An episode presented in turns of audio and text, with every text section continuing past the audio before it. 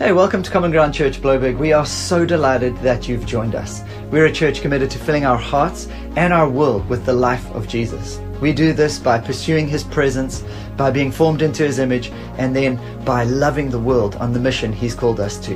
Hey, if you've got any further questions about who we are or what we're up to, why don't you check out our website at cgblouberg.co.za. Enjoy the message. We trust it'll serve you in your journey of finding and following Our reading this morning is taken from 2 John chapter 1, and it reads I'm reading from the NIV. The elder to the chosen lady and her children, whom I love in the truth, and not I only, but also all who know the truth, because of the truth, which lives in us and will be with us forever. Grace, mercy, and peace from God the Father and from Jesus Christ, the Father's Son, will be with us in truth and love. It has given me great joy to find some of the children walking in the truth, just as the Father commanded us. And now, dear lady, I am not writing you a new command, but one we have had from the beginning. I ask that we love one another. And this is love that we walk in obedience to his commands. As you have heard from the beginning, his command is that you walk in love. This is God's word.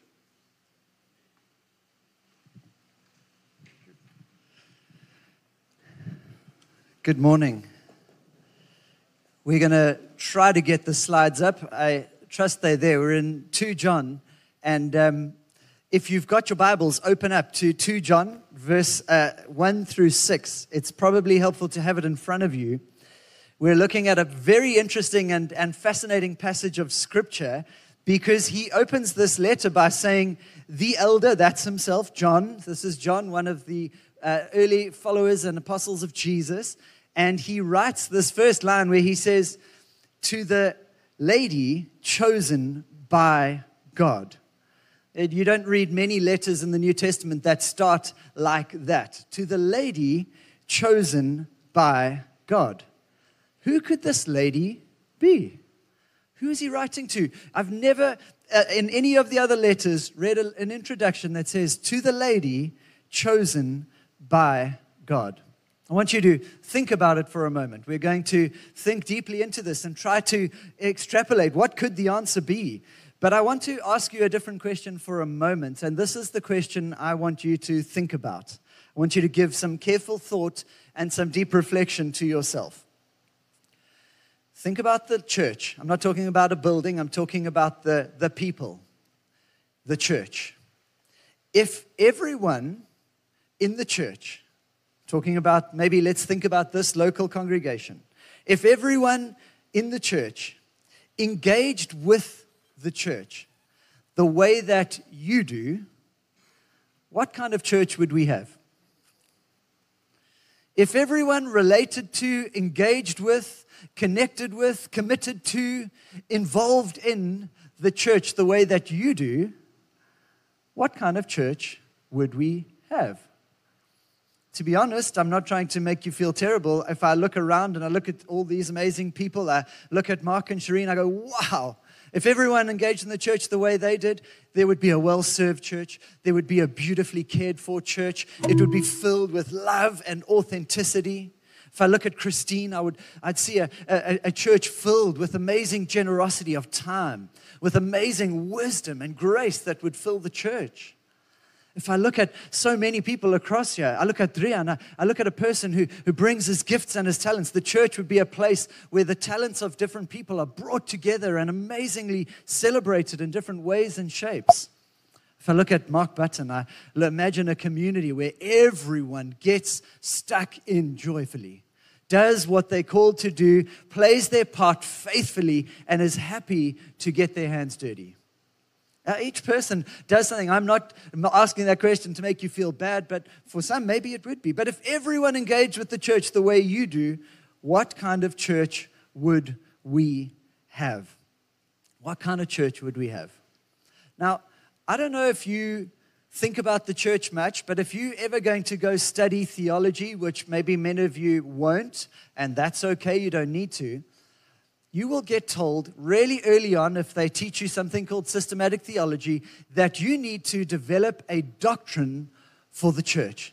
A doctrine for the church, which means you need to have a teaching and understanding. What is the church? What do you believe about the church? Who is the church? What, do you, what scriptures teach about the church? And uh, you would be told to write some sort of paper that describes who is the church, what should the church do, what makes a person a member of the church, and you would eventually develop a biblical doctrine for the church. Hey, I would suggest that even if you don't study theology and go to university, that you should have a growing doctrine of the church, a growing understanding of what it means to be part of a church. What is the church, and how should I engage with the church? So, who is this chosen lady? I think I've probably given myself away in, in asking that question. But here we've got uh, John, and he's writing, and he says, To this elect lady. And I am not going to do what a friend of mine, Andrew Thompson, did about 15 years ago. He spent a whole 35 minute sermon answering this question Who is the chosen lady? Who is this elect lady? And thanks to him, I know the answer and I can tell you the answer. So thank you, Andrew. If you ever listen to this talk, the chosen lady, this elect lady, is by all accounts a local church congregation. John writes in a kind of playful way, and he writes to this church and he says, to you, this chosen lady, to this group of people who gather in the name of God. Now, maybe you're going, I'd actually love a little more detail. What, what do you mean the, uh, that this church is a chosen lady? Why isn't she a lady that he's writing to? Well, uh, first piece of evidence is that often in the, in the New Testament, the Bible is described as a bride, as a body. And uh, Michael Eaton says it a little bit like this when he says, um, he says the elect lady is John's playful and friendly way of referring to a church. He uses a plural form of you in verses 6, 8, 10, and 12, and only when he's speaking of the church as a lady does he use the singular form of you. The lady is a plurality, a congregation. I love studying little bits of scripture and, and getting into the nuance because if he sees it as a chosen elect lady, one of the other pieces of evidence is that whenever the Bible talks about elect, it often talks about a people. Uh, 1 and 2 Peter, he writes to the church and he says, You are a chosen people, a royal priesthood. He, he talks about this word elect and he talks about a group of people. That word chosen, elect. It's also strange that a guy who is an elder would write as an elder to one woman. It's a, it's a strange thing unless he is using it as a metaphor for the local church. It's also strange that he would write to a group of people and he would send, he says, another church, another chosen lady also sends their greetings in plural. You see, this picture that he's writing is he's writing to a local church. Imagine you have a church, maybe you left uh, KZN and you've got friends in a church, and you write to them. You write a letter to check in how they're doing. You care about them. You write this letter, and John is kind of going, Hey, to the, to the chosen lady, my, my precious bride, as Revelation 19 talks about, this amazing group of people that I care so deeply for that I call her a chosen lady. I've got one chosen lady in my life, and uh, thanks to her, I got given three more chosen ladies. But it's an amazing thing as a husband to, to read that and to go, a chosen lady. I go back to the, the moment where Nix walked down the aisle in Empangeni on a beautiful uh, summer afternoon, 24 degrees. It was gorgeous. The, the uh, sun was out. We were in the cane fields of, of Empangeni, and my chosen lady walks down the aisle to me. There's a sense of pride. There's a sense of, of something that you can't explain until you have your own chosen lady. Uh, John writes here to this local church with such a deep affection, such a love for the local church that he calls her a chosen lady. I suppose today what I want to do as I we talk about contending is I want to talk to you today about your relationship with the church and with your church. You see, we're called, uh, according to John, to contend for the church, to contend for our understanding of this thing he calls the chosen lady, this beautiful bride, this amazing body of Christ, this gathered group of people. And that's an important place to start, by the way. The church is not a building. So quickly, people say, draw yourself a picture of the church, and the first thing will be a steeple or a cross. Hey, if you're going to draw a picture of the church from here on out, draw gathered groups of people. Even if they stick people, that's the drawing. It's people. The, the technical term for the church is the ecclesia, which is the gathering of the called out ones. It's the gathering of the people whom God has brought to himself. That's the church. That's what John writes to as his chosen lady, this gathered group of people that he loves so dearly. Another descriptor for the church is a family a group of people who, who live together, who do life together, who, who, despite the fact that they didn't choose each other, they just got born into the same home, they need to get on and they need to learn to love each other based on a common DNA. Hey, that's why we call children of God, because we have a common DNA. And you don't get to choose your family, but you do get to learn to love them. So I want to kind of dig into this concept of church. I want you to think about your relationship to the church. When John writes, he talks about his, this message to the church, and he has these three priorities. He wants them to hold on to the truth. You'll see that in verse 4. He wants them to maintain love. You'll see that in verse 6. He wants them to have a confidence as they walk with God. You see that in verses 1, 4, and 6 as he talks about walking in the truth. He wants a, a people who are part of this local congregation to have a real love for truth, a deep love for one another, and a confidence in their followership of Jesus. How is your understanding, your love for the church going?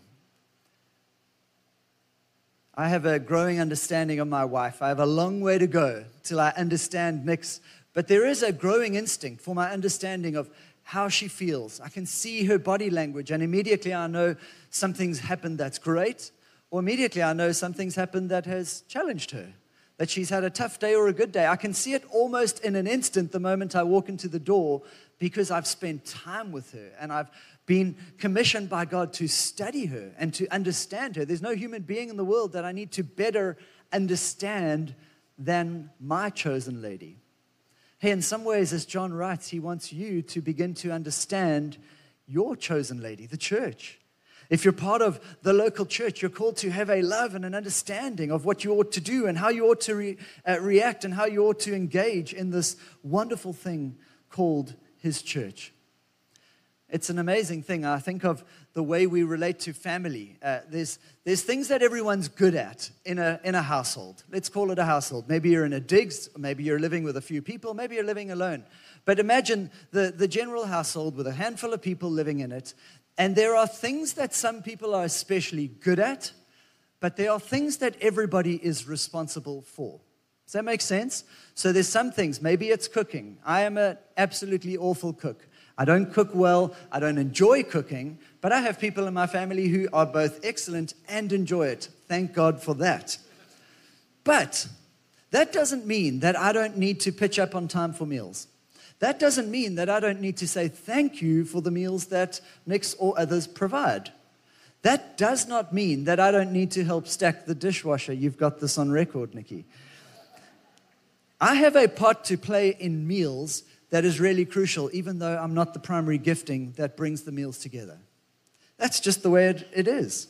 Hey, not everyone uh, necessarily is a gifted leader, but every parent needs to parent.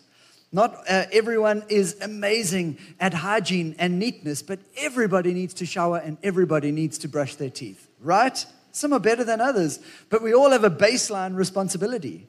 Not everyone is an extrovert, but everyone is expected to love and get along with each other in a family, right? To learn to deal with their differences. Not everyone is an expert communicator who can articulate things so well. A lot of people need time to think about it.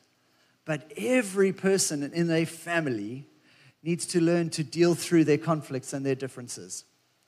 Here's what's kind of sad, and we're allowed to have a few low points in every sermon, is that the bar seems to be dropped, both in the family and in the church, for what's expected of each other. We seem to have lowered the bar in our society for what's expected in a family. It seems like it's okay increasingly to sit in front of the TV and not say thanks, and to maybe leave your plates on the table so that someone else will pick it up. It seems okay that when it comes to conflict, we can just sulk, go away, and not actually talk through our differences as a family so that we can mature into people of love who know how to deal with our differences in a loving way that actually faces our stuff and helps other people grow. It's like the bar has been lowered, and consequently, we're getting less levels of maturity coming out of children. We're letting children dictate to parents how they should live and what they should do. That's a generalization, of course, and it doesn't happen in our church, thankfully. We're all doing it perfectly, right? But I think the same is true in the life of the local church. The expectations are huge on some few leaders, and then in general and often the expectations are really low on the rest. A consumer society says, You're getting paid to do that, so do an amazing job at making sure my church experience is fantastic. But I'll give where I can and if I can. And that's just not the family. Not if it's a chosen lady, not if she is adorned with beauty and needs to be cared for and loved and treasured. Then, like John, we ought to look at this beautiful local congregation and something of our affection should be brought towards this and said, Wow, how can I love her? How can I care for her? How can I make sure she is the best church ever? And I want to suggest two things. When you put your faith in Jesus, uh, this is help you and develop a doctrine for the church you become part of the universal church. You are part of Jesus' body. The moment you say yes to Jesus, you could, like me, be in the uh, southern tip of Africa in a little uh, campsite called Hangklip, and you put your faith in Jesus, and He warmly embraces you, and you're part of the universal church. That is glorious. You're in, you're part of the, the, the called out people of God. It's amazing. I trust even today. Some people say, Yes, I'm in. I choose Jesus. I receive His grace. But the Bible doesn't end the journey there. Once you're part of the universal church, every believer across all time and across all nations, you, that, that's not the end. That's just the beginning. Because then what you do is you connect yourself to a local community where there is an actual living expression of what it means to be part of God's people, where you actually live out this thing called family, where there really are some leaders who help to define the doctrine and the direction of this community and to help to, to set a clear way of, of what it means to be the body of Jesus and how to live and to how to love one another. That's what it means to be part of this amazing thing. To learn what are the base level expectations for any person to be part of the family and to learn to follow Jesus as best we can. Hey, if you look at our kind of descriptor of who we are as a church, we're a, we're a church that kind of says we want to fill our city and our world with the life of Jesus. And we really just do that in three simple ways. And it's because we just see it all over the Bible and we see it in the scriptures that we're going to read now, that we have read, is that we do it through presence, being with Jesus, formation, becoming like Jesus, and then a, a mission, loving the world the way Jesus loves the world. And we do that through building relationships and you'll see that in, in John's passage right now. I mean, think of presence. Think of that, that first one. Presence is really about being a community who, first and foremost, understand that we're called to be with God. There's nothing more defining about our DNA than that we are a people who are meant to live with God. That's what we contend for as a church. We are not the kind of people who go, Shame, I'm so sorry, work's not going well for you. I'm thinking about you the first thing we do is we go, let's pray. Because we believe that we live with a God who is with us, who actually hears our prayers, who walks with us, who cares about us, who is engaged in the challenges and the realities of your life. If things aren't going well, we engage in the presence of God. Together, we gather every week at 10 to 9 and we pray together because more than anything, we're not trying to fill seats on a Sunday. We are trying to be a people who know what it's like to be with God, to grow in relationship with Him. Presence has a dual meaning, by the way. First and foremost, presence with God. We're learning to remember that we're always present to God, but also actually presence with each other. Presence together actually is a kind of expression of our experience of the presence of God. That's why Jesus said, when two or three gathered, I will always be there with you. It wasn't like some creepy formula, like, okay, now we're together, he's watching. Like, you know, better keep an eye out now that you're here.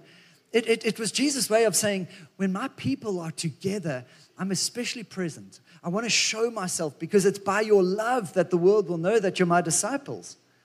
And, and, and it's quite interesting how attendance is often seen uh, as a kind of optional extra. And I'm not uh, at all frustrated. I, this, is, this is really what I want for us as a, as a community and as a society. Um, I really don't want to come across like, hey, get to church more. The pastor is angry. I, I'm not. I'm actually really happy and I'm delighted with everyone's attendance.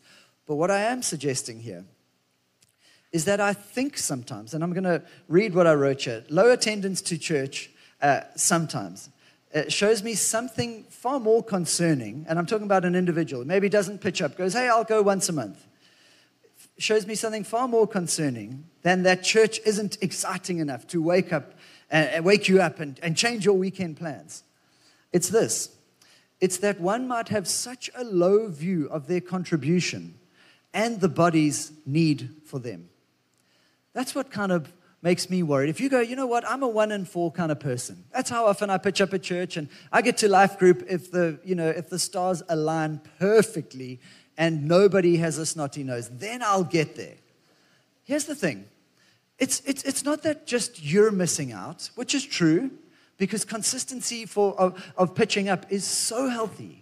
Uh, the, the, the, monastic vow was a vow of, of permanence. They would say, I'm not moving. I'm going to stick with these same people who saw me when I was young and immature and made all these mistakes. I'm sticking with them because they know me, warts and all, and they're the ones who are going to help me grow. And your consistent pitching up is not just good for your personality and your character to actually be a person of discipline, but it's actually important for you to understand that you understand that your contribution is needed. And if you continuously think that I'm actually just able to come and go as I please, you make your own contribution seem a little tardy, seem a little less valuable. Like my contribution is only, eh, you know, it's one, it's a quarter valuable. Your contribution is 100% valuable. Your presence is an encouragement. We say that in our worship times. The fact that you are sitting here, the fact that you are singing praises to God is not just good for your soul, it's good for all of us. We need your singing. We need your presence on a Wednesday evening when we're sitting sipping coffee and wondering if it would be easier to be flipping through Netflix right now. We need you because in being there, in your saying, I choose to be with you, you're saying, actually, I choose the other way. I choose a countercultural opportunity. I choose the way of Jesus and I do it with my fellow brothers and sisters, and I'm saying yes to it. Uh, we had a moment at the end of 2022, so now we're going back about 16 months. Nix and I had been leading our life group for a while, and we love our life group dearly with all our hearts. And, um, and yet we had had a tough time. And you know, sometimes in life groups, you just all have a tough time all at the same time. So, everyone in our life group who's listening, we love you. But we had a moment where we realized this wasn't actually fun for us anymore.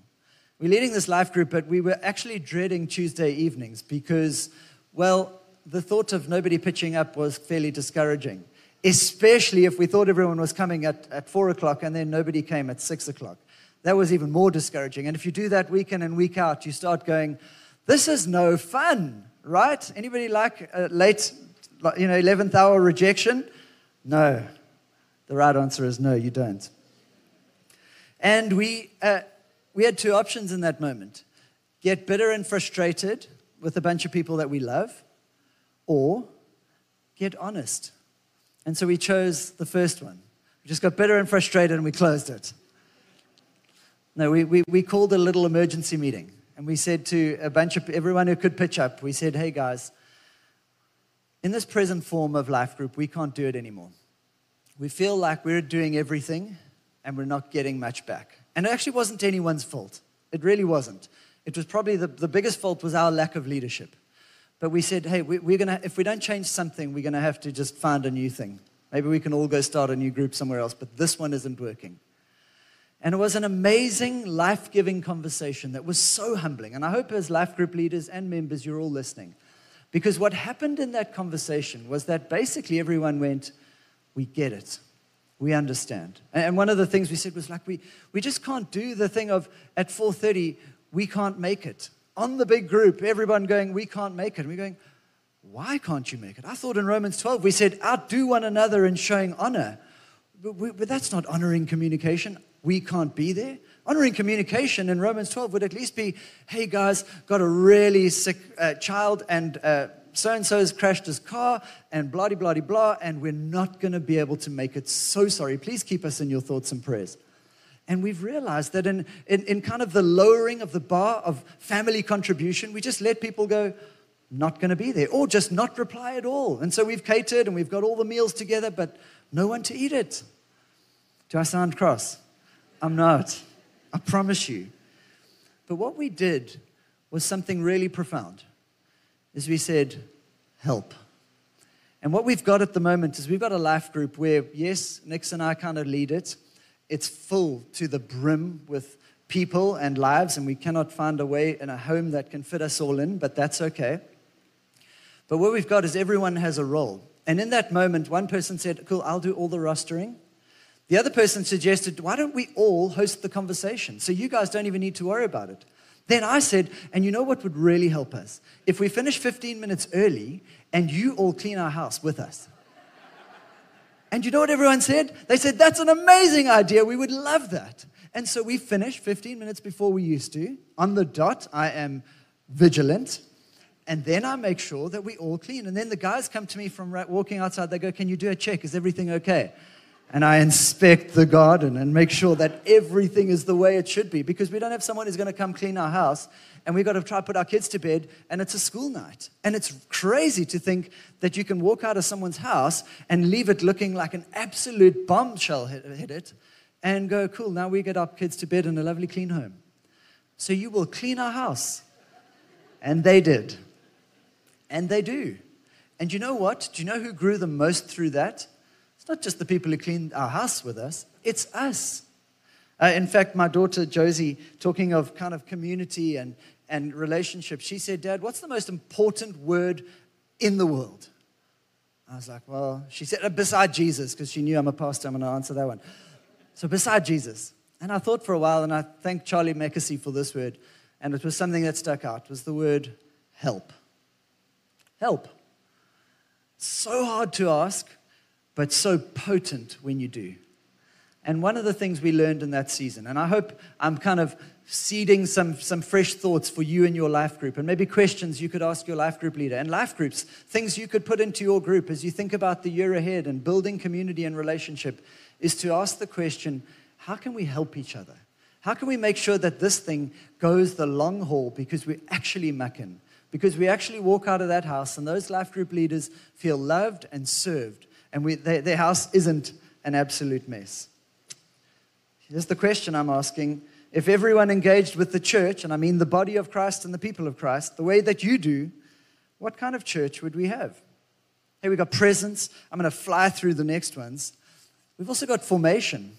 It's the kind of people we're becoming. Uh, the, the scriptures are pretty clear that it's impossible to become like Jesus without Jesus' people. Just want you to soak in that thought for a moment. I want you to marinate in that concept that to become like Jesus, and a lot of people think it, that I can become like Jesus, but I don't need to embrace his church. Jesus thinks you're crazy. Jesus' teaching says that you are dilly. You've, you've lost your mind. It's not compatible with his teaching. He talks all the time about the fact that it's your brotherly love, it's your affection for one another, it's your living out the relationship that is actually going to help you to become like him. You cannot separate the two. If you think you can, you're crazy. Hey, you're here because you're open to that, uh, that concept anyway. But many Christians have dissociated. They've disconnected. They go, you know what, I can follow Jesus, but I don't need church. Where did they get that from? Whoever teaches that in the scriptures? Dallas Willard says, you know, the most important thing about us is not what we do, but it's who we become. It's who we're becoming. Being part of a life group was one of the most powerful ways for me to learn to ask this thing of help. To be able to say, hey, I need help. who are you becoming and, uh, and who are you becoming that with? Uh, life groups take a long time to forge relationships. And, and I'm not just selling life groups. In fact, you'll see at the end, I'm talking more about building relationships than just getting into big groups of people. But for now, I want to ask the question who are you planning to become this year? And we used that word last year, the teleos of your life. What's the, the where, where are you heading? What's your goal? What's your vision for who you're becoming? The big goal and the big vision of Scripture for who you're becoming is to be formed into the image of Jesus. You'd want to look at the scriptures, you can look at so many scriptures. Maybe it's about looking at the fruits of the Spirit. A person who's like Jesus is full of love, joy, peace, patience, kindness, gentleness, faithfulness. But, uh, but I think it's more than just showing those fruit. It's about becoming a person who knows how to worship Jesus, who has a growing understanding of intimacy with Him and friendship with Him. Who we're becoming is a community project. They say it takes a village to raise a child. Honestly, it takes a church. It takes a chosen lady, a beautiful, gathered group of people to help a person grow into maturity. And maybe you think you can do without. Maybe you think you can grow up without the church. I want to suggest don't fight with me, fight with Jesus. Argue with the teachings of Scripture as to whether you think you can grow into maturity, but not rub up against the people of God all the time. It's just got to happen. We're a people who want to grow into the image of Jesus. We want to be with Jesus and help each other to become more like Jesus. We're also a people on mission. We're a people on mission. Presence, formation, mission. She's a passionate lady. She's a lady who understands that she has been loved, but she's also called to love the world. This church, this army, this bride of Christ, this body of Christ isn't dedicated simply to sitting together on Wednesday evenings to talk about our feelings and to make sure we're all feeling happy. This church is created for a mission. One friend once described this as a bride with army boots on. She's got a mission. She's beautiful and she's adorned, but she's ready to go. She loves her neighbors and she loves the nations of the world, and she's ready to take the love of Christ to the world. One of Jesus' big metaphors for the, the mission that he calls us to is the metaphor of salt and light. Jesus says, You should be salt and light. You are the salt of the world. And he says, If the salt loses saltiness, it's, it's useless. It should be thrown out. And he says, Then you're, a, you're the light of the world. If a, you can't put a lamp and then cover it up, it should be shown so that the world can see the light. Now, here's something important to understand about salt and light. They were two very different things. Jesus wasn't just using two metaphors that could both be used and like choose salt or choose light. Salt did one thing, light did another. Salt was a preservative. Put salt all over the meat, and you knew the meat wouldn't get rotten and stinky, and you'd be able to eat it a few days later. It preserved things. Light was about pushing forward. The moment you put a light in a dark place, you could suddenly see. Darkness went away. What Jesus thinks about when he thinks about his church and his bride, he says, firstly, you're salt. You're meant to maintain stuff, you're meant to preserve some stuff. Hey, sometimes to love people is and, and to just be a part of the church is to make sure it doesn't get worse. It's a preservative. It's make sure that the rot doesn't get any worse. I'll never forget when I first understood this. Some people's lives or their marriages are, are right on the very edge. It's just about to fall apart, whether it's uh, your oneself, whether it's a relationship, whether it's a marriage. And sometimes your continual pitching up, your presence in the place, is about actually just preserving it from getting any worse. It's an amazing thought. Jesus says, You just potentially having someone just drawing them in and saying, Stick with us, we'll help you. Hey, come to our life group, just stick with us. I know it's tough. We just want to preserve, we just want to help you. Jesus can preserve stuff that is on the edge of going totally orphan rotten. But it doesn't stop there. He says, You're also the light of the world. It doesn't just preserve, it also pushes forward. You're called to be a people who help your neighbors and your nations to find Jesus. We're not doing Alpha to feel good about ourselves. We're doing Alpha because you and I have friends and family who need an invitation to start a journey that could shape both their life before and after their death. What a wonderful thought. Hey, something Nick's reminded us of when it comes to invitations and thoughts about bringing people either to church or to Alpha is that although we may be more nervous, I think we live in quite a hostile world where we expect hostility and, and negativity. One of the things we're finding more and more is that although you somehow expect that because you watch hostile stuff on the media, when you invite people, we're finding more and more people are actually really keen and open. So although it's scary in the media, it's actually really fruitful in person. And maybe you're a little intimidated because the world is so hostile. But just ask your friend, just the colleague next door. Say, hey, we're doing this alpha thing. You want to come with? It's a good chance they say yes. It's funny. I think we're kind of nervous by what might happen, but actually, what happens in reality is often way better. We're called to be salt and to be light, to preserve and to push back darkness. It's an amazing thought that you and I get to do that. How has God chosen us? And then, if you look closely, and uh, you'll see here these concentric circles presence, formation, mission is all kind of pulled together by relationship. And uh, less and less am I excited about the word community. I think it's a bit nebulous. I think it's lost its power. It's not dead, but it's, it's dying. And I, the reason I say that is because we can say community, be part of community, do community well. But I know too many people in our society who can sit in a huge room but feel really lonely, who can be around a whole bunch of people but never really feel known. And I want to suggest today that we are looking at the word relationship as a church. That we believe that if we're going to be healthy, it's not because we build community. I'm seriously disinterested in how many people join our church from the perspective of a growing church. If we are growing in relationship, this will be a healthy church. If we're growing to learn to love each other and know each other, this will be a healthy year it'll be wonderful. And, and by all accounts, this church is growing numerically. But if we only grow numerically, but we don't grow relationally, then we may be called a community and we may have some stuff that people like about us, but it might not be the stuff the Bible wants us to really have marking us. And relationship, I love the word because it's two way and it resists consumerism.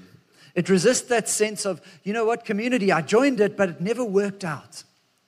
You can't have relationship not work out because it's a two-way street. Relationship is a dance. You can't have someone dancing around you and say you were dancing. You've got to dance with them. If you want to be effective in dancing, your feet need to move together. Don't come to me for dancing lessons, but do come to me for relationship lessons because I'm terrible at it, but I'm hungry to learn.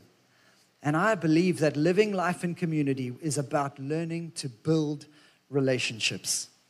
And I want to suggest today that the ability to ask for help, the ability to bring our vulnerability, the ability to just not rush off, whether it's here or whether it's at Life Group, it's not about ticking the box, it's about learning to be loved and to love people. One of my relational mottos, and I say this cautiously, has been that vulnerability seems to break down doors. If you want to be in a healthy relationship, Stop pretending. Take your masks off and let people in. Some of you might go, but Roger, I've done that and it came back and it bit me. I would suggest it's worth the risk. For every one bite that you might get, you're going to get nine open doors of love and opportunity to let people love you. Don't use the excuse of past pain to not let people love you and to build friendships. I sincerely mean this when I say that my very best friendships over the 20 years of following Jesus were birthed out of the one word I mentioned earlier help. My first buddy, George, who we've been friends with for so long, was I'm struggling with my studies and I can't keep it together. Help. And he went, Cool, let's pray together every morning before tech and we will we'll get, we'll get started that way. Cool. My next buddy was about my porn addiction, and I said, Valdu, I need help. And we helped each other, and we walked the long, hard road of getting through that and getting over it. Hey, I, I want to date, and I want to date well. And my buddy Ryan began to walk alongside me and to teach me how to find a wife in a way that honors the person and honors people around me. It's about asking for help that you build relationships that actually what ends up happening is they end up also having some mutual need. We're not in this thing to build some nebulous community. We're in this thing to build lifelong friendships that will shape the way we become like Jesus. Build your friendship into the kind of friendship that you need. That's a cool thought. Build your friendships into the kind of friendships that you need. And if you're going to do that, it's going to be because you offer need. If you never bring need, all you have is a bunch of acquaintances that you hang out with. Build some friendships that you need. Build some 3 a.m. friends, as we often talk about. Okay, how's your relationship with this chosen lady? I'm going to ask the band to come up, and I want to land with a short story. And it's a story in the scriptures. In Genesis, there's these two sisters, Rachel and Leah. You remember them? If you've read your Bible, you'll know about Rachel and Leah. Rachel was the prom queen, she was the gorgeous uh, younger sister that everybody loved. She was captain of all the teams, and uh, she was beautiful at the same time. And she kept getting chosen to be head girl, and it was just like life was amazing for her. And on top of that, one of the, the patriarchs, Jacob, falls in love with her. It's just working out so well for Rachel. Everybody loves Rachel. And then there's poor old Leah. Leah, the scriptures describe as dim in the eyes. It's the scriptures' really, really ancient way of saying she wasn't much to look at by superficial standards. And amazingly, what happens in the story is that this guy, Jacob, works for seven years and tells the father of both Rachel and Leah, because they're sisters, Laban, he says, Laban, I'll work for seven years if I can marry Rachel. And on his wedding night, we don't know exactly how Laban tricked him, but he woke up the next morning, and guess who's next to him? Not Rachel, but Leah. Dim in the eyes, wasn't the head girl, didn't get the grades. It's an amazing story, and, and and, and Jacob is absolutely fuming, goes back to Laban, says, How could you do this? Eventually, uh, a week later, and to, in, in, in repayment, he has to do another seven years of working for his father in law. He gets to marry Rachel as well. And as I was thinking about this relationship that we have with the church, I began to think about this relationship that Jacob had with Rachel and Leah. Because what ends up happening is that Rachel grows incredibly bitter. She has everything, but still feels like she's got nothing. And at the very end of Rachel's life, the prom queen who had it all is on her deathbed giving birth to her final child. And she curses her child and almost curses the life that she has. And she wanted to name him a cursed name. I can't remember the exact Hebrew name. And Jacob has to rename him Benjamin. But Leah, who didn't have it all, the first half of her life was a misery. The second half of her life, she comes to terms with reality that she didn't have it all. And it's somehow those eyes lighten as she begins to see that somehow in all of her pain, God could have used something beautiful. God could be doing something super precious with her life. And at the very end, she has a child called Judah. And if anyone knows the story of the scriptures, they know that Judah happens to become the great, great, great, great, great, great grandfather of the very Son of God. He's in that lineage. And what's amazing about the story of Leah is that although Jacob didn't think she was much to look at, she ended up being the most fruitful of his life. And I sometimes think when we look at the church, we sometimes go, it could be better. Imagine they did this. Imagine people were like this. Imagine that. I can't trust because of that. But what if right under your nose is fruitfulness beyond what you could imagine? What if right under your nose, if you loved her well, are generations of radical and profound salting and lighting of the world? What if the way that you love this chosen lady, although she doesn't look exactly how you hoped she would, and although the people around you sometimes feel like it causes you claustrophobia, or they, they don't behave, or they push back, or the, the group meets at the wrong time, or doesn't do what exactly you would like, what if you love her so well? because she's made to become fruitful. And what if she's your Leah? And what if your loving her gives birth to something way beyond yourself? I want to suggest that that's what God calls us to. As He calls us to this chosen lady, as He calls us to this local church, she is broken thanks to you and me. She's beyond imperfect thanks to you and me. But if we love her well, we could do something beautiful and cause amazing fruit. If everyone engaged with the church the way that you do, who would she become? Jesus? As we think about the church, I pray that we wouldn't just think about Sundays and Wednesdays. I pray that our minds and our hearts would begin to be stirred with the possibility of relationships that could be used to love the world, missions that could be started to transform societies, plans and adventures that could shape churches and other nations. Lord, as we think about trips that we have even to Madagascar, God, we think of this beautiful chosen lady, Lord, with all her flaws and imperfections, as filled with potential because we are present with you, because you are at the center. And more than us choosing you, you chose us. And this morning, we're not the, the brave ones because we choose to love the church. No, no, you're the good one. You're the merciful one because you chose to love us despite our rebellion, despite our ability to keep turning our back on you. And so today we don't celebrate the beauty of the church as, as much as we celebrate the beauty of your love over us. We thank you that you love us and you pursue us, that we are your Leah, that you love us despite our flaws. And so we receive your love. Maybe for some of us today, it's to receive his love for the first time. It's to say yes to the call of Jesus. He's, he's calling you to start a relationship with him, to be part of his family, his bride, his church. This is your gap today. You can do it anytime. You don't need a pastor to tell you how to do it, but all you need to do is to say, I choose you, Jesus, because you chose me first.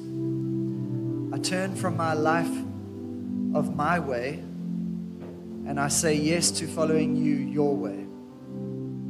I turn from striving in my strength and I choose to receive your undeserved grace.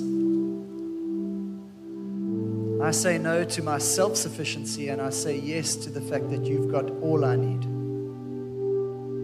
And I ask you to help me to learn to love and to be loved as I walk this journey of relationship with your people, but most importantly, relationship with you.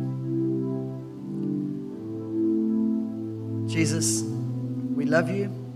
Jesus, as we sing, we sing as a people who are united in a common DNA under one Father, one Spirit, one Savior. And we exalt in your beautiful name. And we say yes to your call over us to be a faithful community of brothers and sisters who love each other in deepening relationship, of growing and healthy trust and vulnerability. To that end, we invite you to help us. Thanks so much for joining us today. In Common Ground Blouberg, we prize seeing information turned into revelation. In other words, a deep heart understanding of what we've heard. Why don't you take a moment now to just prayerfully consider what information have you heard that you're trusting God to take deep into your heart and turn into revelation that'll shape your life. Have a fantastic day.